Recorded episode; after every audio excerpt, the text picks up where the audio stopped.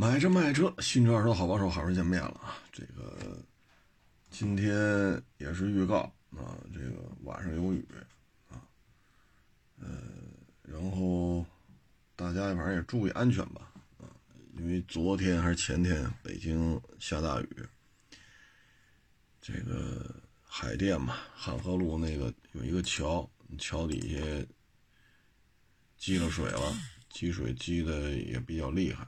所以有俩人吧，啊，不幸罹难啊。所以这个大家下雨天吧，一定要注意。还有一个问题呢，就是雨啊，如果说啊，下的太大了啊，这里边呢，它就会出现什么问题呢？就是本来天窗不漏，但是你雨下成这样了，它有可能就会漏。所以各位一定要注意这个，就是平时洗车天窗不漏，下点小雨儿它也不漏。像昨天这种下法啊，昨天是前天来着啊，就是北京石景山海淀就西边这一块吧，挨着山这一块，就这么下，很多车就漏了。所以大家对于这个呢，一定要有所了解啊。反正放地库嘛，如果地库这个隔水做的比较好，放地库是最安全的。你要放在露天，雨要这么下，天窗漏的概率它是有的。当然了，买没天窗的车那是最省事儿啊。但是这年代了，买没天窗呢少，基本上但凡上点价的车都会带个天窗。所以各位就是雨下的大吧，就大家自己有所了解吧，啊，有所了解就行了。这个你说最近吧，我觉得这事儿吧，怎么说呢？就是你看我发这短视频啊，这一天一条，从19年下半年嘛，10月或者11月份我就发啊，一直发到了现在啊，不论是生病啊，这个不舒服啊，过年呀，疫情啊，我这什么都没耽误，就一天一条这么发。你说这事儿吧，我有时候觉得也是颇为无奈啊。昨天呢也是啊。有一个短视频平台啊，有一位老师给我打电话说聊聊二手车这个内容的合作啊。在他给我打电话的时候我就说呀，我说我刚刚后台在就是您这边这个公司的这个短视频 APP 的后台，我刚刚收到一个警告信，对我发的短视频进行限流。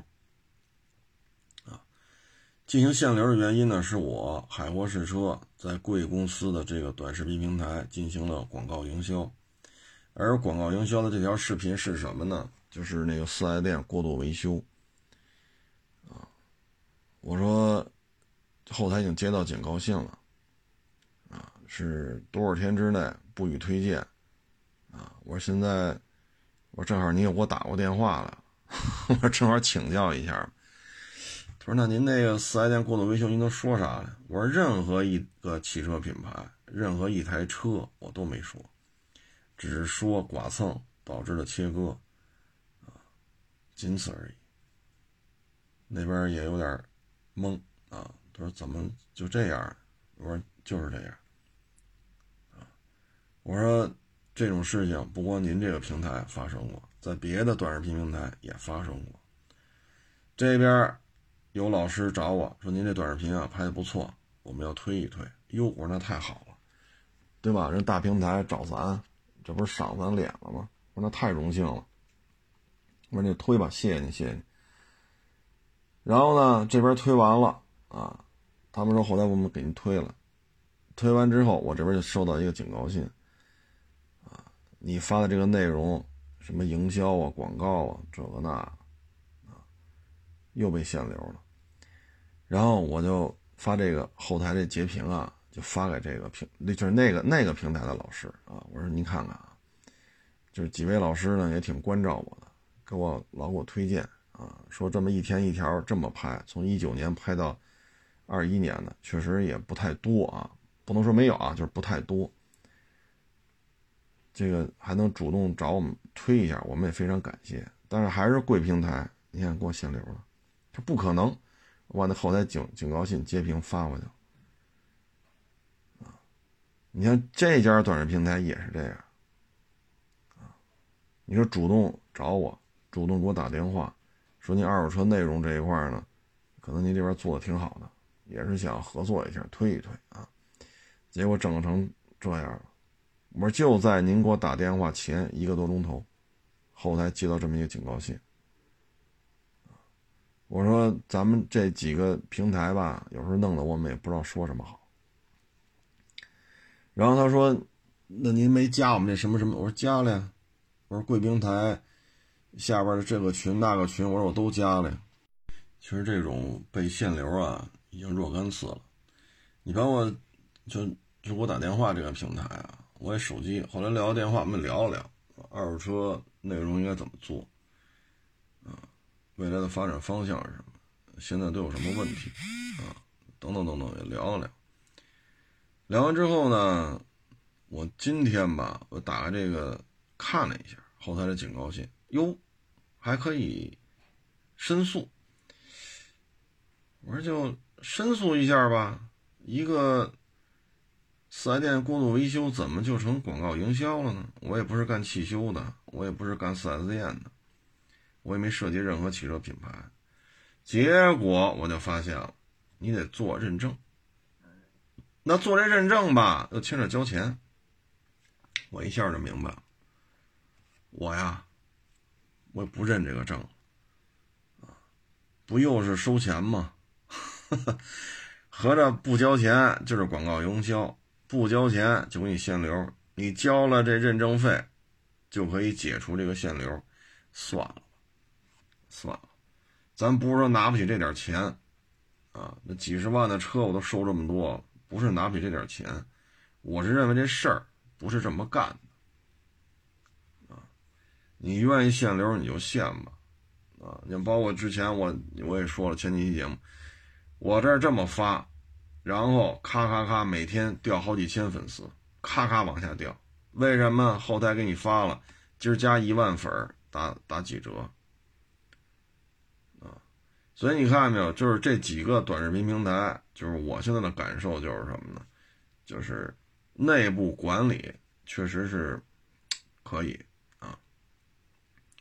这边呢要推我这个相关的视频内容，这边呢就要限流啊、警告啊，哭哈哭嚓的几千粉往下掉啊。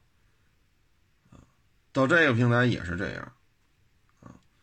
所以有时候我们觉得真是哭笑不得啊！包括打电话聊，我说那您看这事儿，我说您给我打电话，我们也很荣幸，是吧？也证明着咱们这平台也想着我们的，是不是？我们应该说很荣幸啊，接到您这边的电话。但是我说这事儿是几个意思？嗨，说了归齐啊，那不是一部门的啊，那怎么就违规了呢？谁也说不清楚。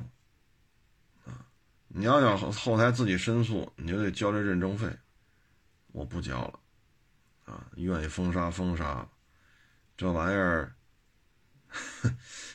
电话一聊，你说双方都挺尴尬，所以这事儿算了，我认证个啥呀？我认证啊，不是掏不起这点钱，是因为这钱我觉得不能这么收吧，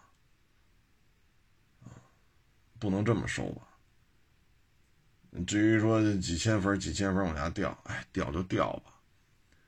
我就这么拍，我从19年10月份或者10月底或者11月初拍这个每日一车，拍到今儿，一天没断过。然后到时候拍成粉丝为0了，我觉得也行啊，也是一景儿啊。呵呵，这就是现在的这种社会。这就是现在的这个现状啊，怎么说呢？反正就是随遇而安吧，随遇而安。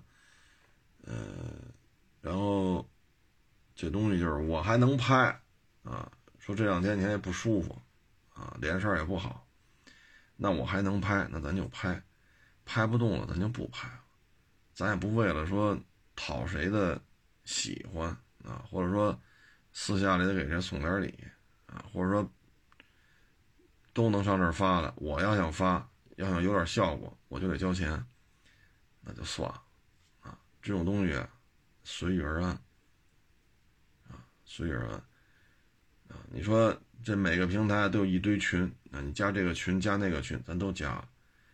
我就这么说啊，这些群里边1年我都不带说话，1年我都不带说话。因为什么呢？你看你经历的这些事情，你发现在这儿说没有任何意义，没有任何意义。当层级多了，架构大了，员工啊以万为单位了，用户以亿为单位了，就是这种事儿就多了去了啊。咱为这事儿要是说，哎，犯不上啊，所以就跟各位啊说一声。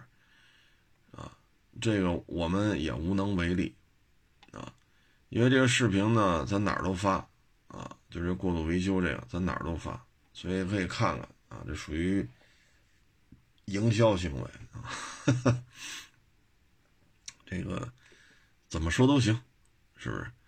这玩意儿现在这个社会啊，就像咱们原来也说过这问题啊，不是说这事儿啊，说讲这个理。不是这事儿啊，现在不是讲理的时代，现在讲的是什么呢？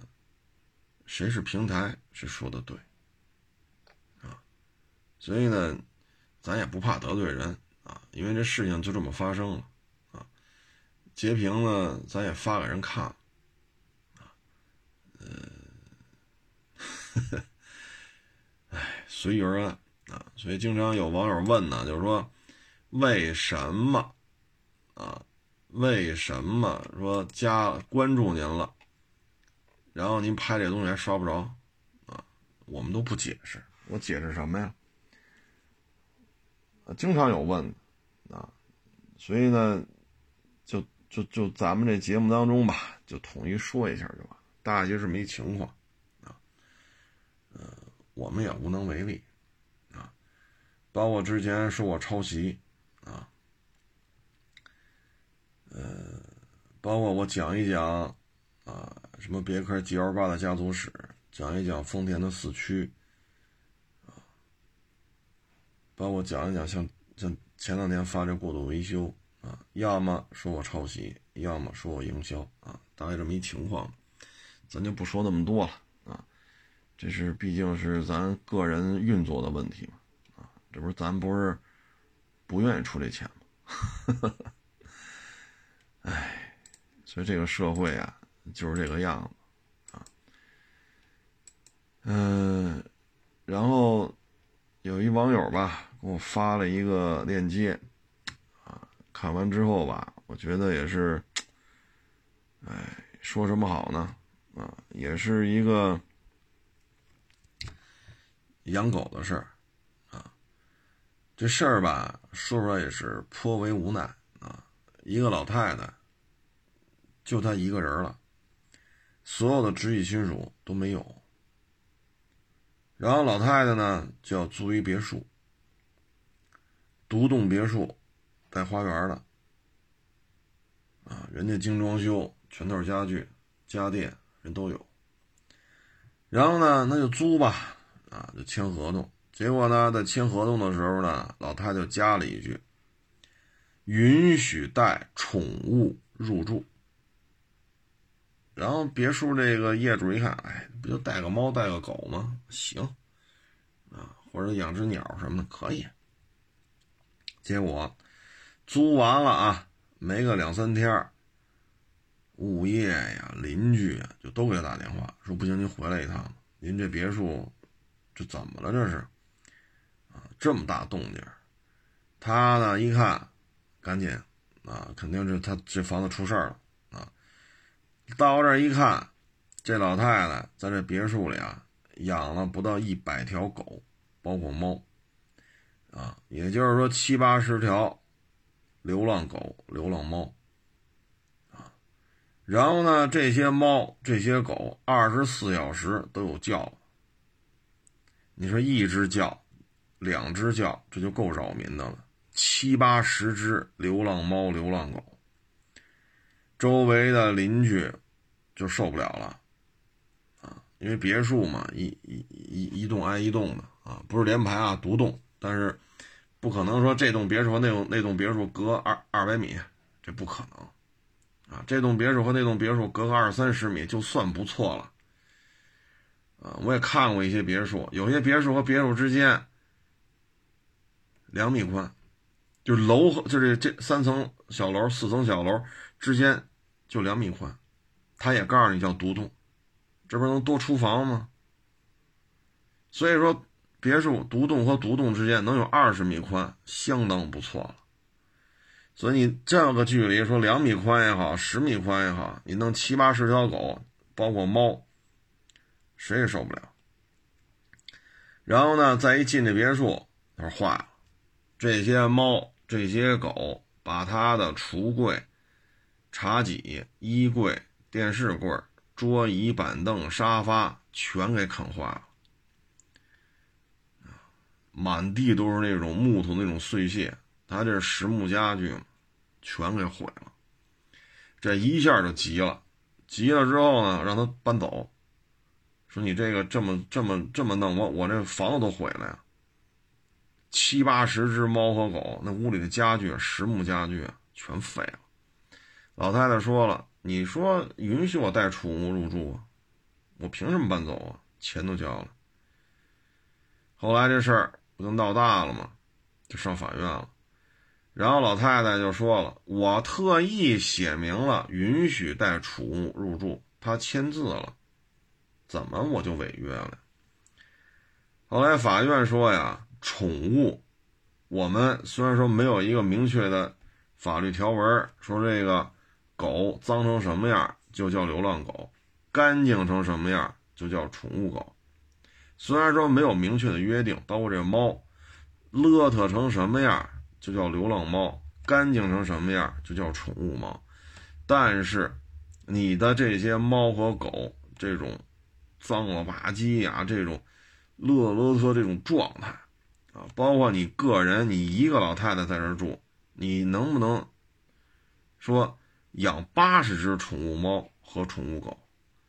这些违反了固有的常识啊，所以法院判令老太太马上搬走啊，把你这70-80只流浪猫、流浪狗全部搬走，还得赔偿人这个家，就是这个业主嘛，别墅业主。这些实木家具的损失全给咬坏了啊！所以你说这事儿，你说咱说谁去？你说这老太太签合同时着重要求你写允许带宠物入住，哎，最后又怎样了？你说这是爱心吗？你的爱心体现在毁别人的别墅上。爱心，我觉得首先爱的应该是人，应该爱的是人类吧，人和人之间应该先有爱心吧。你看这别墅装修也毁了，包括院子里边啊，屎啊尿啊，哎呦，那些花草草弄的哟，屋里的这些，哎，就没法看了。啊，你想啊，楼上楼下几百平米的独栋别墅带花园，这要装饰一遍啊，100万起步啊，基本上平米数除以2就是你的装修费，你还别豪装，豪装的话就是多少平米多少万，说这别墅房本建面300平，那你就准备300万，说稍微节俭一点，300平米的别墅150万。这是比较常见的装修费用。你像他这个还有花园毁了，实木家具毁了，然后这别墅这味儿怎么去处理？7、8十只流浪猫、流浪狗在这里拉呀、尿啊，哎呀，一弄好几天，这味儿怎么处理？啊，所以像这事儿吧，哎呀，我觉得，咱不是说不尊重老人啊，咱们该尊重老人，尊重老人，但这事儿办的呀，这有时候可能就想骂大街了啊，这不是把人这房子给毁了。所以你看，有些豪宅啊，也不能说豪宅吧，有些人可能买的啊，有的可能200平米大平层，有的可能买个40、50平米的一居啊，60、70平米的两居，180平的小三居啊，他不租，买完了，比如说啊，精装的房子，或者说你买的二手房，人家装修好了，他不租，为什么呢？你看100平米的房子。咱们现在北京要装修的过得去啊，连空调、电视、冰箱啊、洗衣机啊、热水器啊等等等等啊，包括家具全置办齐了，装修的还不错。这100平米按现在北京这个行情啊，40万打底儿。40万打底儿。大家说这刷边大白，地也不铺了，行了就凑不住，那便宜啊，刷整个100平米房子刷边大白，那用不了40、50万。啊，你说买个电视，买个冰箱，你就是家里用的这种，啊，咱别说弄一800升大冰箱，那是贵了啊。咱就是100多升、200升，这个不算太贵，包括液晶电视也不贵。啊，说这三居室买仨空调、4个空调，也不贵。咱就说普通老百姓的这种消费范畴内的家电，普通老百姓范畴内消费的家具，没多少钱啊，但是装修人工费。所以为什么现在装修这么贵，就是人工费上来了，包括材料上涨，所以很多人不出租，租完之后不够闹心的。你看这别墅，这装修费可高了，包括这实木家具废了。好多人说这怎么干的活跟狗啃似的，这不用形容词了，这就是确定的答复，狗啃的，这就是狗啃的啊。所以你看很多人房子买空着就空着吧。你比如说啊，100平米的房子，咱按5环边上啊，咱别说豪宅啊，说一年租个6万、7万，当然了有高有低啊，你可能北5环外西二旗，那这可能一年6万，100平下不来，尤其那个什么三居室啊、地下车库啊、人车分离啊、什么三面宽、几面宽，那下不来。但是呢，6万的时候，就南5环外租个100平米的三居室，可能又高了，可能啊又高了。那取个整吧，就6、7万块钱，那咱也别较这劲了，这小区高那就大概一年六万多。但是你装修40万打底儿，单位毁喽。你说这一年你挣6万多，你一看这房子废了，地砖砸2块，墙砖砸2块，壁纸给你撕了，或者壁纸拿刀拿2刀，下水道再堵喽，家具再弄坏喽。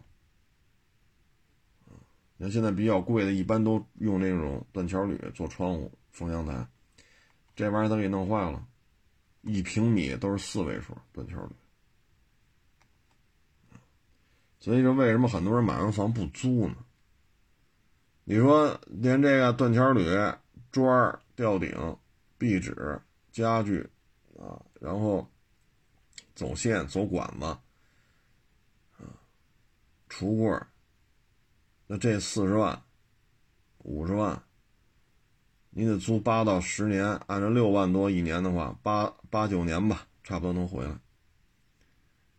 所以现在为什么有些人不租就在这儿啊？再一个，有些人租呢都是什么呢？毛坯房，或者说已经很惨淡了，这房子啊，脏了吧唧的，直接交给中介了。中介呢，按照他们的装修风格，他们负责装修，然后他们往外租。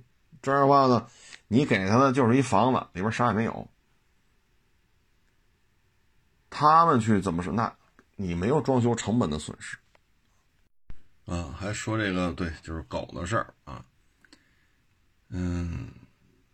现在呢，就是看法院对这事儿的这种判决之后的这种答复吧。就是法院呢就认为呢，现在养狗的人多，但是呢，狗导致这种对方死亡、对方受伤啊，然后法院就是来解决这问题，结果法院一判6位数甚至7位数。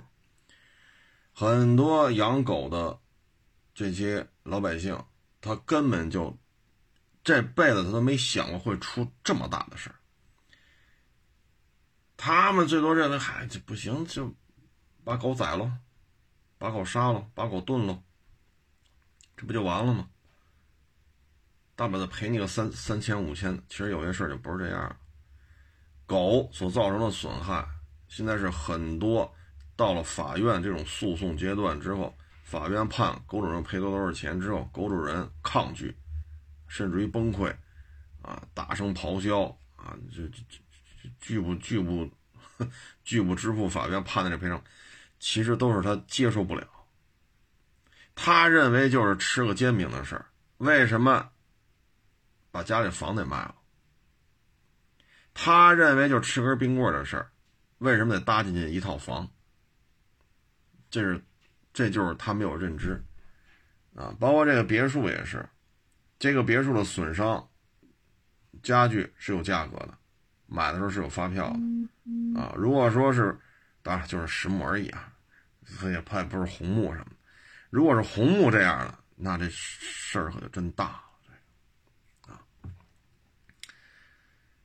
换个角度讲呢，这老人呢，他这个不是说有没有爱心的问题，这是另外一个精神需求的问题。一开始咱也说了，老太太没有任何直系亲属了，没有了，这辈子活在这世界上就她一人了，直系亲属找不着，没有了啊。那在这种情况之下，人嘛，他是一个社会化的一个动物，高级动物。他需要跟人打交道，但是跟他有直接亲戚关系的全没了。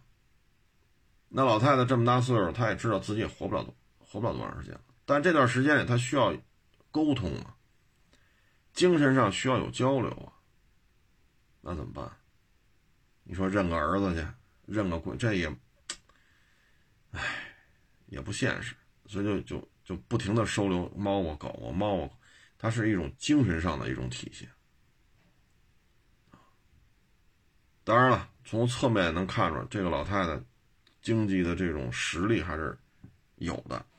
独栋别墅没有1个月1800的，就北京像我们亚市边上5环外6环里，别墅很多。就立汤路从我们亚市再往北，马路两边别墅多了。往西走，顺着那路一直往西走。像温都水城边上啊，然后往北走啊，包括往东走，别墅多啊，没有说1、2千能租下来的，基本叫独栋啊，带院子不是连排啊，都得是上万啊。你再负担70、80条猫、70、80条狗，加一块70、80条啊，有猫有狗，这吃也是个问题。这可不是说养一只猫养一条狗了啊！说白了，这是一个比较复杂的一个社会性问题了，就是独居老人怎么处理这个问题啊？其实说到这个吧，今儿也是有一网友转给我了啊，然后我看完之后是一个什么事儿呢？也是地铁里头啊，这转给我一链接啊，也是一个地铁里边发生的一个案子，男的把女的给打了，啊，往死了打，追到地铁下边打，啊，然后呢，这肯定就报警了嘛，报警之后，因为地铁里有警察嘛，就过来就给他抓了，抓完之后呢，你这殴打他人嘛，那肯定就得管吃管住了。那这牵扯审判，就审讯的时候呢，你得知道作案动机是什么。是什么原因你要打他？认识吗？不认识。那为什么就盯着这女的没完没了打？到车下边还打。原因是什么呢？哎呀，今天网友发给我看完，我也觉得，哎，这个文章啊是这么写的：这个男的山沟里出来的，小时候呢说吃饭啊，说学校有食堂啊，因为山区嘛，大家都跑学校里边住了，上学了。老师呢弄一盆子饭，弄一盆子菜，往操场一放，喊一嗓子开饭了，大家拿饭盆就跑，谁先跑到哪，谁就多盛菜多盛饭，跑到后边了可能有菜没有饭了啊，或者有饭就没有菜了，或者菜和饭就剩点渣渣了，那你就吃不饱。所以呢，打小就是这样，没有排队的意识，就没有排队，因为老师就不管，一盆子菜一盆子饭，一喊开饭了就不管了。小学的时候就没有老师排好队啊，一人一勺，一勺饭一勺菜一勺饭，没有。所以就这样长，不过确实也吃苦啊，也考上学，最后来到北京之后发现了，跟小时候的这种生长环境完全不一样啊！上饭馆吃饭没座，门口排队去啊！排队的地方太多了，而且他小时候排队的时候几乎看不到，包括坐地铁，现在不是有那个引导员吗？上车的排两边啊，你不排他说你排队的排队去，先下后上等等等等，那他就靠在这栏杆上了。靠在这个栏杆上，他觉得累，坐地铁，因为上班嘛，啊，年轻人加班也多，他把整个杆都给靠上。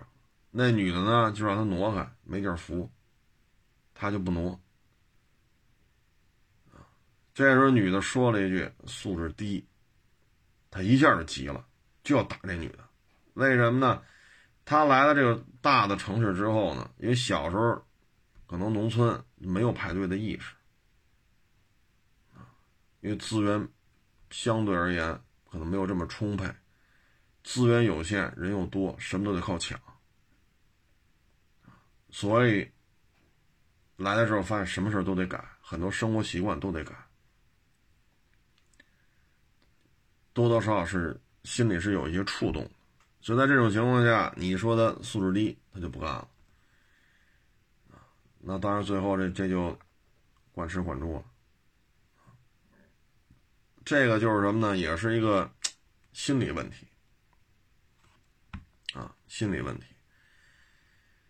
哎，就包括啊，你说一些不保值的车似的啊，什么卡迪呀、标致雪铁龙啊、啊雷诺呀、啊，当你说这些车不保值，主机上混的也不太好的时候，你看为什么这些车的这些爱好者或者说车主，他的反应特别极端啊！我已经接着过好几次了，要杀了我全家的，出门我就被撞死的，而且还会被法国车撞死，或者说被卡迪拉克撞死的啊！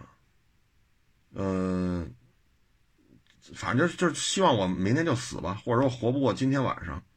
你看这些人平时吧，寄人待物，都人五人六的，但一到这个时候就不行了啊，那种人性中的劣根性就全出来了啊，要弄死我呀，给我投毒啊，啊，出门让法国车撞死啊，出门被卡迪拉克撞死啊，这就全来了啊，这也是一个心理问题，就是他买这个车已经承受了很大的压力了。他不知道标致雪铁龙的 4S 店快速萎缩吗？他不知道像北京、上海啊，咱不说上海、北京、广州，咱不说，就说北京，标致雪铁龙的 4S 店快速萎缩，这是事实啊。那些投资人，我说两句，人家投啊，海沃石都说不挣钱，那算了，那就不挣钱，那就不干了，可能吗？人投资人几千万。扔进去了哦，我说两句不行了，人就不干了。客观事实就是这样，所以呢，就是当你说这个车也不行的时候，他一下子他的心里呢就会，就像刚才这个小伙子啊，他已经处处感觉到跟小时候在山村里的那种感觉都不一样啊。上厕所人多了得排队，地铁里不用你排啊，旁边那引导员早晚高峰，北京地铁里反正是有啊，引导员拿着小黄旗，拿着大喇叭排队，先下后上，两边排一下，先让人下来。你不是你想不想排的问题了，哈哈，这是有人监督了。所以在这种情况之下呢，他觉得不太一样。那这时候他已经很刻意的去适应这种生活节奏，你再指着他说他素质低，一下就爆发出来。所以说你包括像我们这似的，那同事可能说你怎么买这车呀，不保值啊。邻居说哎呦你怎么买这车，4S店都快没了，你能做的是什么呢？啊没事我喜欢，啊没事我这开车不是为了卖，我喜欢就行，啊没事这不是还有一家4S店。平时呢碍于现实生活当中的情面，他不能去跟人撕破脸皮，他人性当中的这些劣根性他不能暴露出来。你能跟邻居因为说一句你买这个法国车不保值，4S店快速萎缩，你能把人邻居打一顿吗？不能。你能说祝你全家死光光吗？你不敢跟邻居这么说。单位同事说了你敢这么说吗？出门撞死你啊，我他妈开法国车撞死你，我弄死你全家。你的单位要老这种言论，这单位领导不敢留你，也不敢用你啊。如果单位说哪个单位来这么一种，好家伙，这领导都得犯嘀咕这。所以呢他们就得到互联网上来进行发泄。现实生活当中已经足够压抑了，那只能到互联网啊来发泄。所以这也是一种心理状态啊！包括今天咱们讲的这几个案例都是这样。老太太这个70-80条猫狗，你看还玩这小心眼，允许带宠物入住，你说他有多坏？确实这事办得不地道，但是你背后说的老太太坏吗？她坏，这个所谓的坏是因为什么形成的？是因为她就他自己了，这个世界上跟他有直系亲属关系的人都没了，他也知道自己活不了多少年了，但是在这不太确定的还能活多长时间当中，他需要跟人，或者是他总得有个交流，对吗？这么大岁数了，你再说出去砍大山去喝去撸串去，这么大岁数老太太干这事儿也不太合适吧。包括刚才说地铁里打架这个，平时已经忍了，到处去忍，因为跟小时候山村里长大的一个经历完全不一样。那现实生活当中，这已经足够，就怕人说自己素质低，结果被这女的说了一句，一下就急了，然后就进去了，啊，管吃管住了。那这小伙子的工作呀什么的。哎呀，说你地铁上打架，追着一女的打，让警察给抓了，进去了，那这单位还留你啊？这哪个单位还能留你啊？而你背上这么一档的事儿，你在找工作也多多少少会受影响啊！你包括像这些说，包括其他的吧，做自媒体的跟我说不要说法国车，不要说卡迪。啊，不要说什么，都是一些已经混得很艰难的这些品牌了，不要再去说完了怎么？这是为什么会有这种网络上的这种网络暴力？就是因为他生活当中已经承受了太多来自于同事、来自于邻居、来自于同学、来自于亲戚对于这个车型的不认可。如果他真认可，那销量也不能成这个样子了。那在这种情况之下，那只能上网络上去发泄呗。啊，所以这都是心理上的一个体现啊。包括你看我原来说我拍过一小视频嘛，就是 XT6 轴距如此之短啊，它定位到底是谁？ X3 Q5L 也就是这样了啊。但是呢，人家月销过万啊。你最近像7月份芯片受不受影响？受。7月份这些车，像 Q5L、X3 还是万把台。GLC 呢，受芯片影响比较多，也能卖个几千台。但总体看，这些车型一年卖10几万，大致是这个量。你看 XT6 有一年卖10几万的时候，整个卡迪全加起来能过20万就不错。SUV 好几个，轿车好几个。那为什么那个片子拍完之后就会很多人跑这骂大街来呢？因为轴距是有多长不是我说的，厂家公布了 XT6 的轴距就是比 X3 Q5L 包括 GLC L 都要短。就是你甭管人家 Q5L 是以前驱平台为主的怎么着， X3 是以什么平台打造出来的这么一个四驱车， GLC 是以一个前驱还是后驱为基础打造出来，你不要考虑这些，反正轴距比那都短，所以高额的折扣卖它不太好。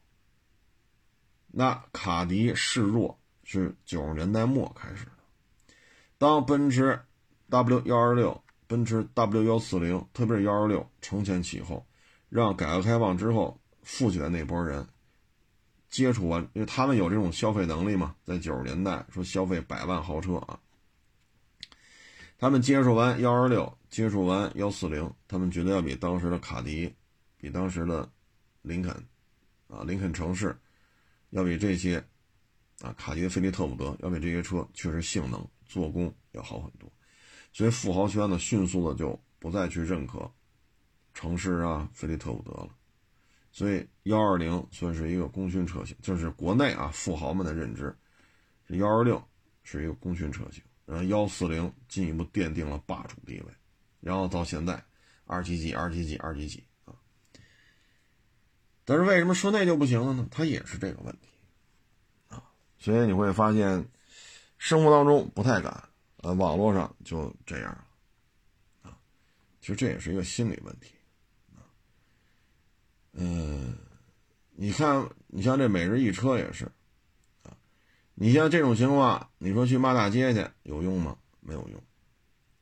那一生气不拍了，那谁倒霉啊？我倒霉。拍你这边运着气呢，那你也拍不好。所以呢，这事儿就是什么呢？心理得有自我调试。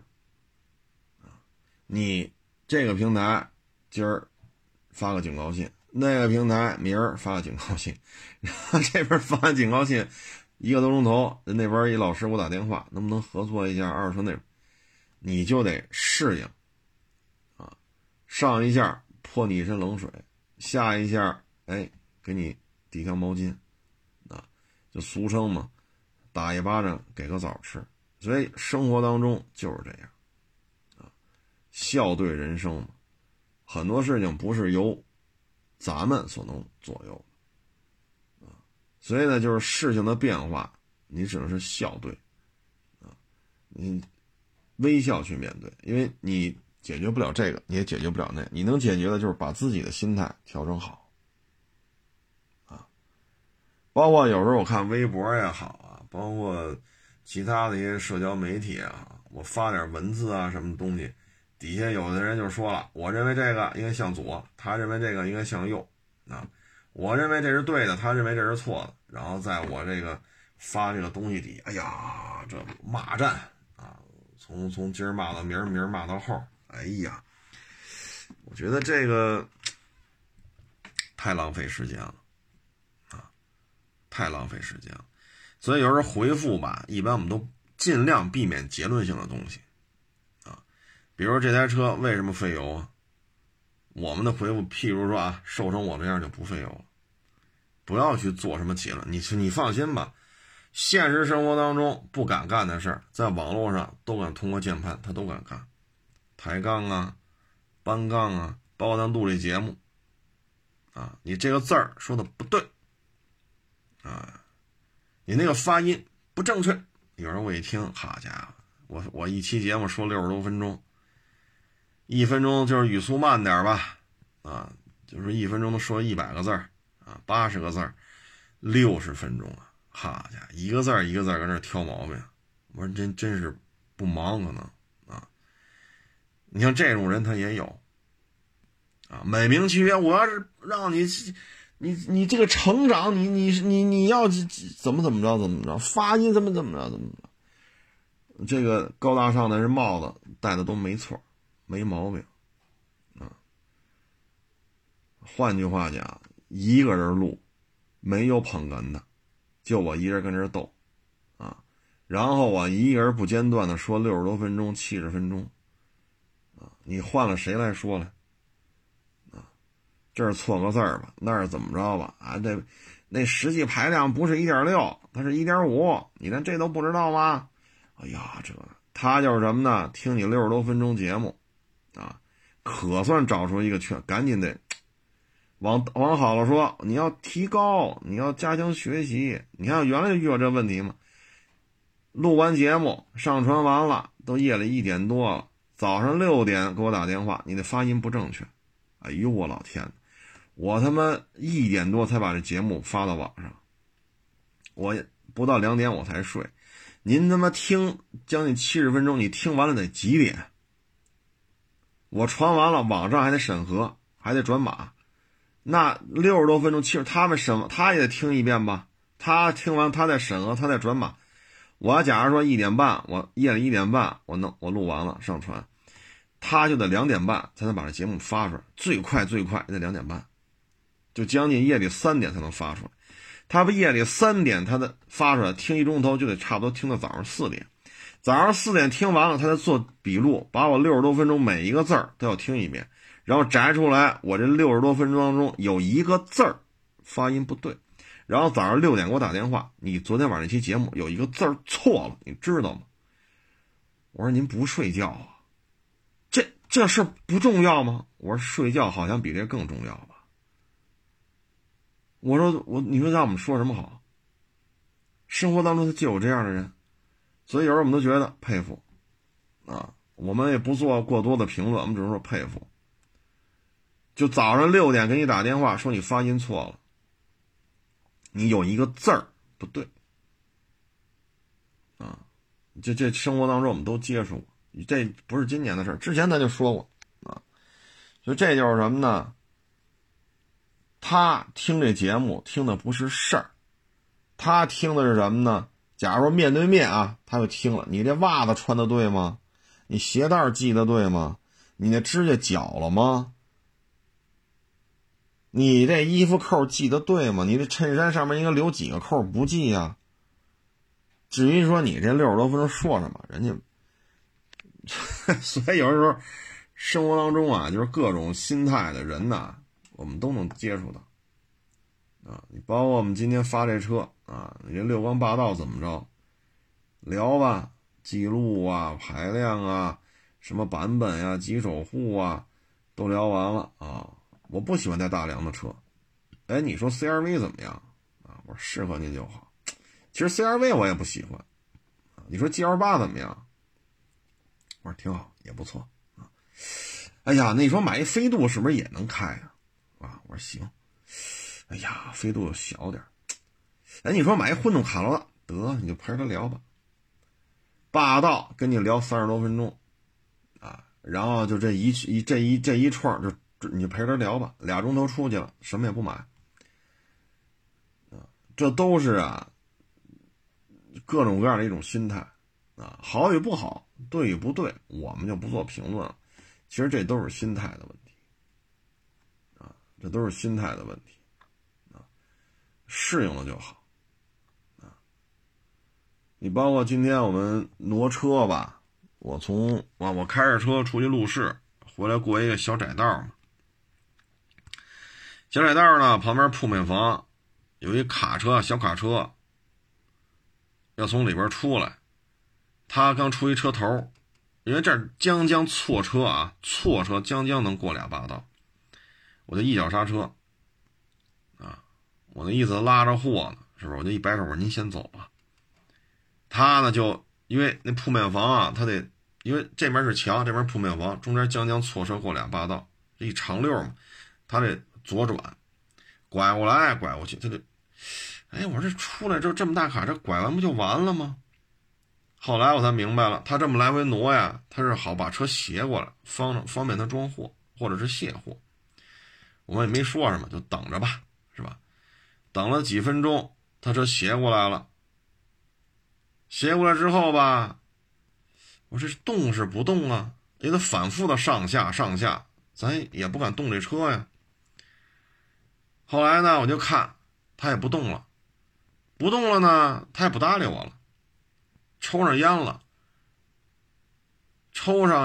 然后我摇下玻璃了。他那个卡车他没摇玻璃，我一看抽着烟干嘛呢？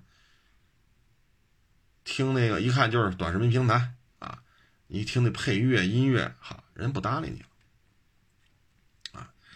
所以这时候呢，我也没说什么啊。既然你不动了，您开始方向盘那是玩手机呢，不是玩方向盘呢啊，嗡儿哇嗡儿哇音乐成来，那我们就是。往边上凑凑啊，挤挤过去就完了。所以生活当中呢，就是认知啊不是一样的啊，不是一样的。你包括有人上我店里边来啊，然后我这有汉兰达，专门找我来。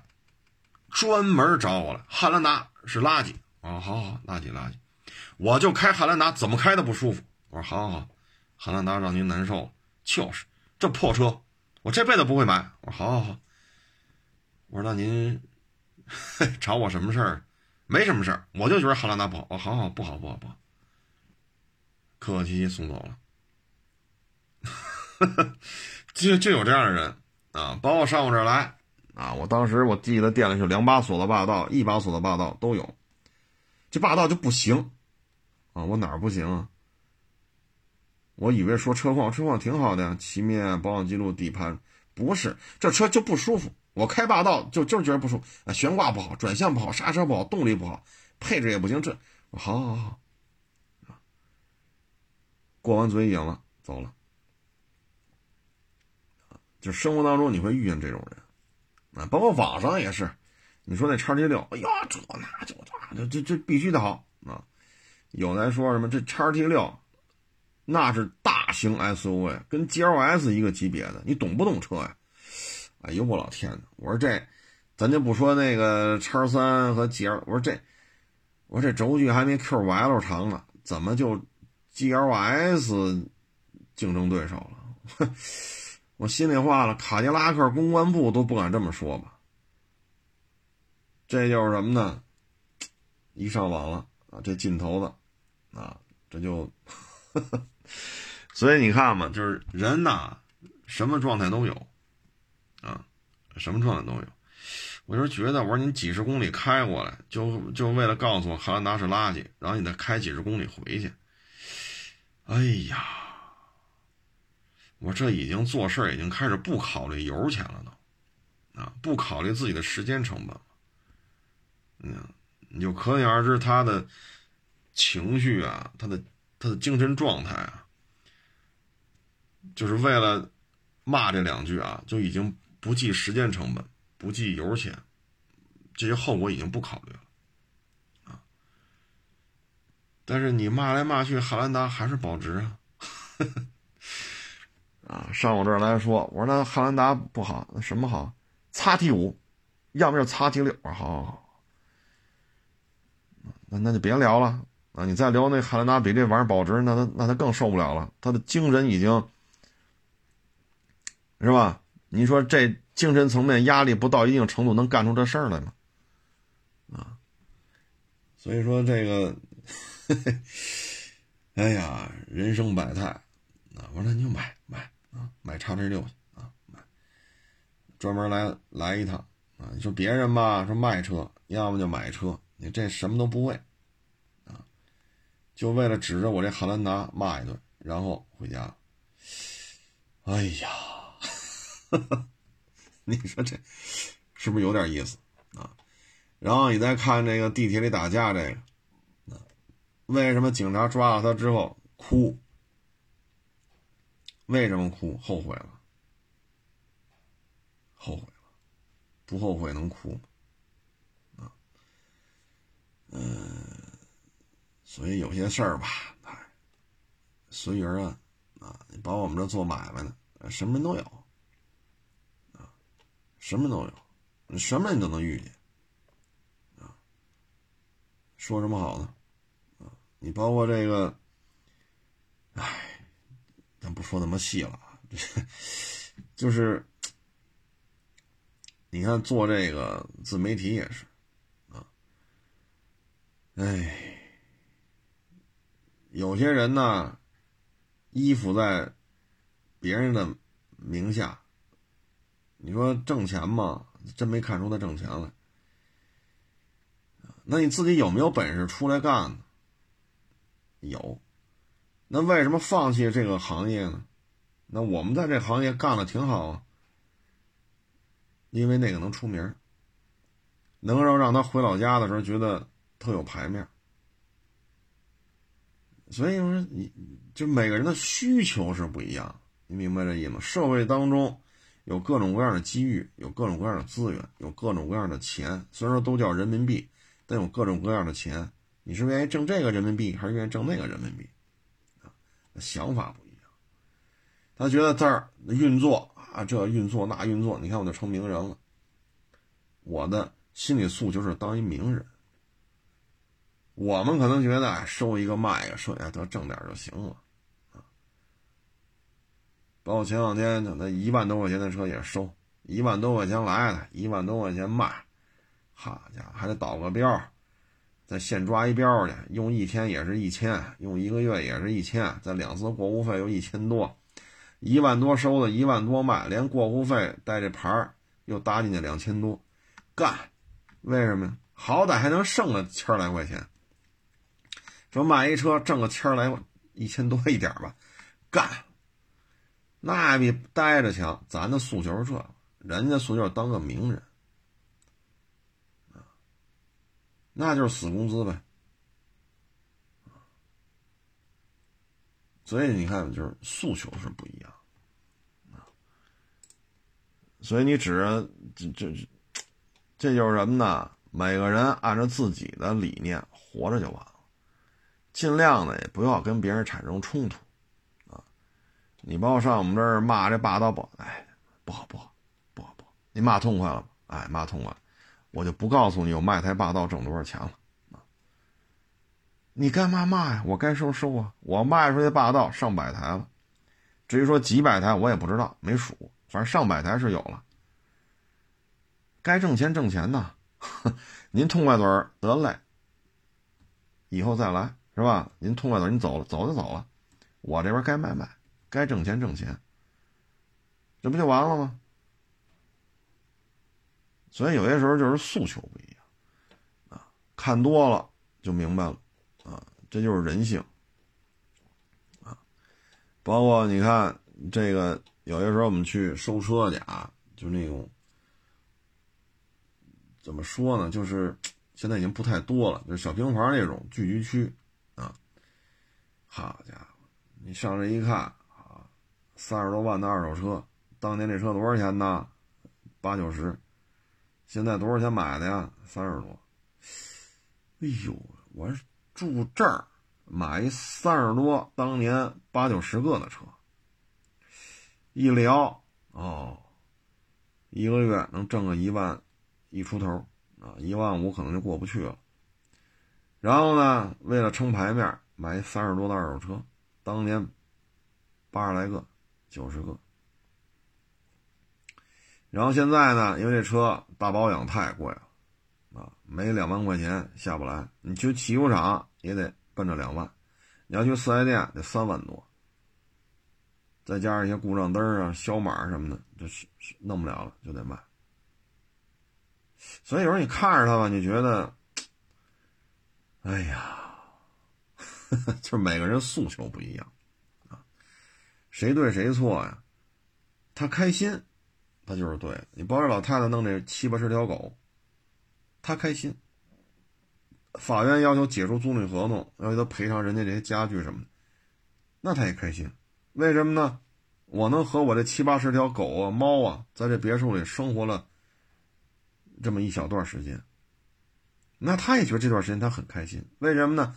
能够跟他有精神上交流的就是这些流浪猫、流浪狗，所以他很开心。法院判他赔，那证明法院认为他这做的不对，所以你要赔人钱，那他也开心。所以就像刚才说这问题，你说老太太是错，老太太是坏，你说老太太是坏吧，你说老太太做一错事吧，好像也能这么说。但是反过来你去一看，哦，他的这个所谓的坏，他这所谓犯的这个错，实际上建立他现在这种精神状态。他这精神状态他没有办法。老太太又有钱，他又不愿意去说是吧，农村租个大院子，2、3间大瓦房啊，前面有个4、500平米的院子，那一年就几万，不比这别墅便宜吗？不行，老太太还是有一定经济实力的。所以包括你说地铁里打人这问题，看完网友给我发这链接吧，说什么好呢？这就是他的成长背景是不一样，所以再往回倒呢，就是为什么说北上广深现在这个房价要下来确实有难度，就是很多资源只有在这儿才能淋漓尽致的展现出来。像生活成本高不高？高，必须高。就像刚才说那80、90万那个车才30多，全是村里搭那小平房。也不像我们这儿，我们能盖到3层，盖到4层。我们边上也村里盖，能盖3层，盖到4层。他这不让盖，就1层，就1层小平房。那居住环境已经很一般了，就这样还1000多呢一个月。这一片一个厕所，上厕所都得排队。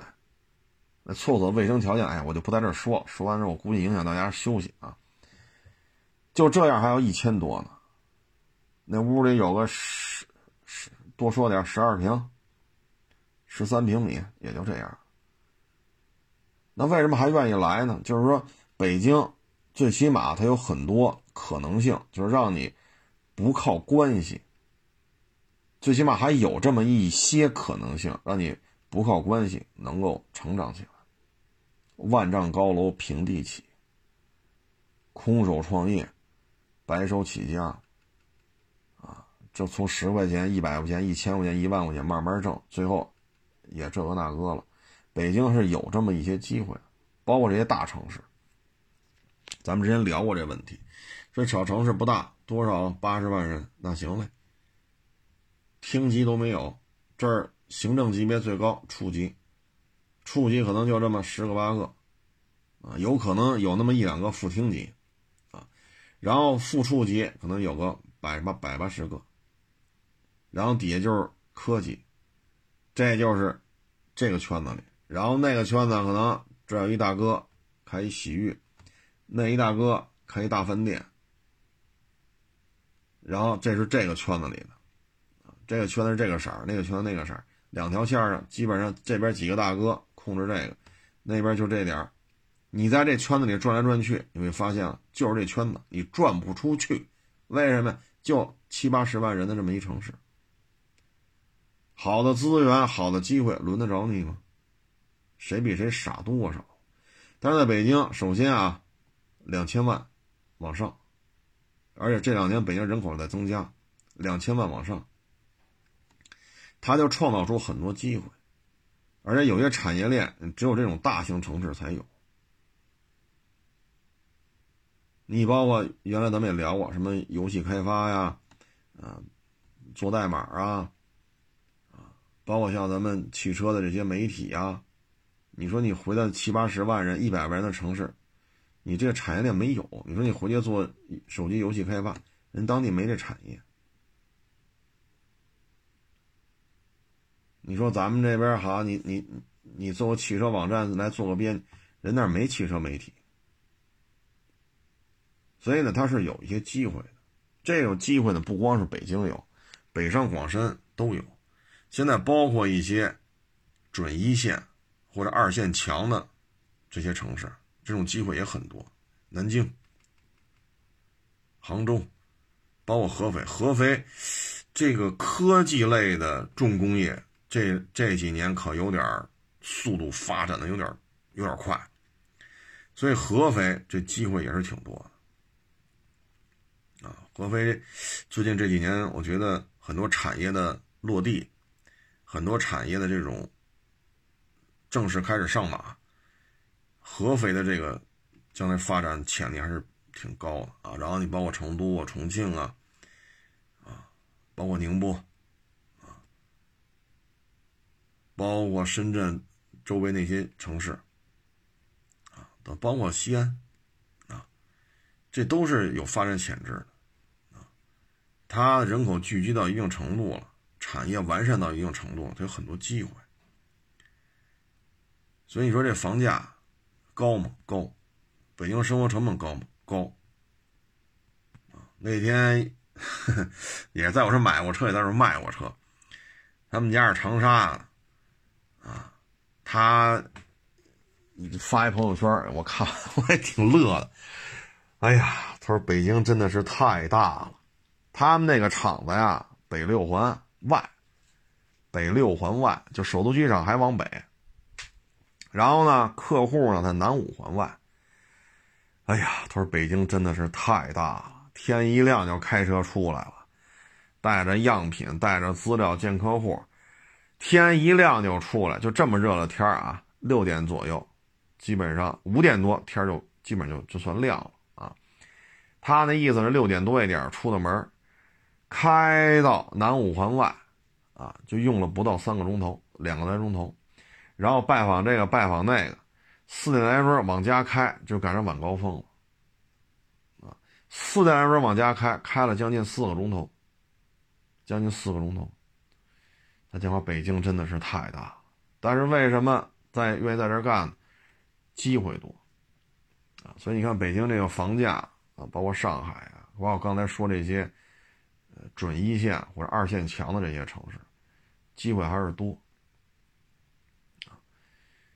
还行，基本上还是给你一些万丈高楼平地起的机会，但是就是一个心态的问题吧，啊，心态调整好喽，那咱就慢慢干，能多挣点呢就多挣点，挣不了那么多呢那就少挣点，是不是？能吃得上肉夹馍呢咱就吃肉夹馍去，这都吃不上了咱就烙饼就榨菜，烙饼卷大葱，现在大葱也挺贵，那就烙饼就榨菜啊。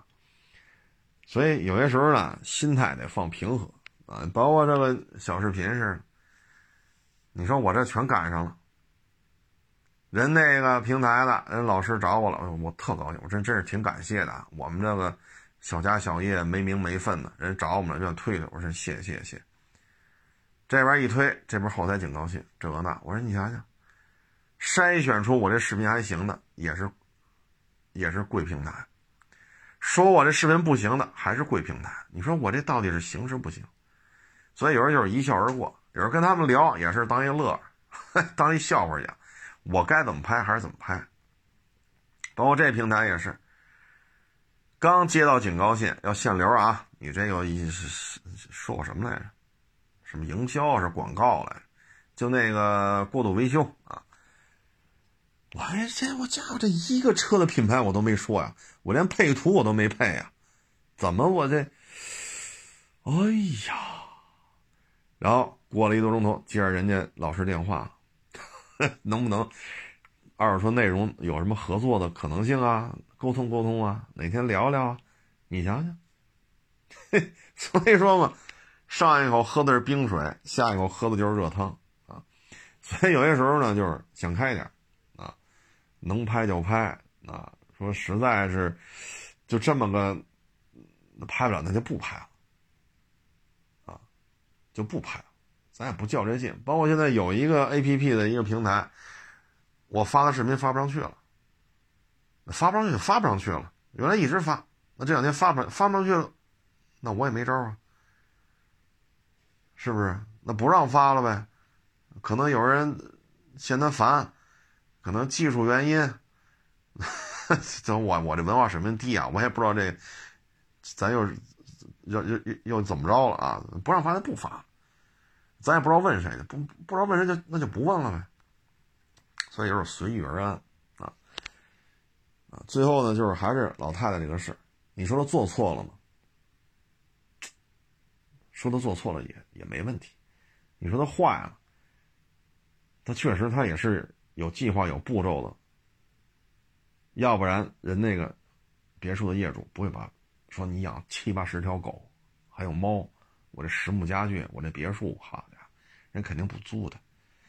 你说他坏，你说他怎么也不为过。但有时候换个角度讲，他就这样。所以咱站在旁观人来讲呢，咱可以这么分析，那么分析。那作为业主来讲，人家损失实打实的，家具全废，几百平米的独栋别墅，包括花园的装饰，全得重新来。人家承受了非常大的经济损失。这么一别墅这么捋一遍，包括这家具，这不是3-5万块钱能摆平的，10万8万也摆不平啊。所以有些事儿吧，就是知足常乐啊，知足常乐。包括说那个婚庆骗钱那个啊，有人说哎，不是哪有5000这个那你不，人家这个其实真正的涉案金额，单这么一个这种 VIP 的啊，这种婚介。都是1万多，甚至有过2万的。当然了，要是1万多2万，那就不是仨月了，那可能就是半年了。然后跟你谈恋爱超过半年，这钱就不退了。为什么没说那么多呀？就是你只要一说这真实的这个案例的金额，他就有人抬这杠，你知道吗？就有些人呢，就是哎，你说左我就说右，你说右我就说左，我就得跟你不一样。他有些人他需要这些东西啊，他需要这些东西，所以一般来讲就往低了说吧，涉案金额往低了说啊，省得惹麻烦。为什么呢？人家认为不就给介绍个对象吗？给几千块钱不行吗？又给1万多，这那的，你看，所以咱们不好说那么高啊，超出他的认知了，回头又骂大街了。所以你看没有，这就是人生百态啊！哎，不多聊了啊。这个最近雨水比较大了，反正大家开车一定要注意安全啊。再一个就是口罩啊，包括没打疫苗的赶紧打疫苗去啊。口罩该戴还得戴，尽量减少城际间的这种出行啊。说工作没办法，那你就去，但是尽量能不出城就不出城。包括前两天我还跟一个也是河北的一哥们儿啊，也认识10好几年了。我说你这备勤，你也来不了北京。我说我这儿呢也出不了北京啊，因为不让我们出去嘛啊，一旦出京这太麻烦了，报备这啊。我说咱这饭局约不上了，我还跟他聊这事儿啊，所以尽量待在所在城市。不是工作需要吧，就别溜达了啊！旅游的钱今年攒着，明年花。疫情嘛，总有好转的时候啊。行了，各位，咱这个就不多聊了啊，不多聊了。如果明天没被什么卡迪撞死啊，明天没被什么这个系的车撞死，那个系的车撞死呢，明天咱接着录啊。要撞死了呢，就是我活该啊！成了，欢迎关注我的新浪微博“海阔试车手”微账号“海阔试车”。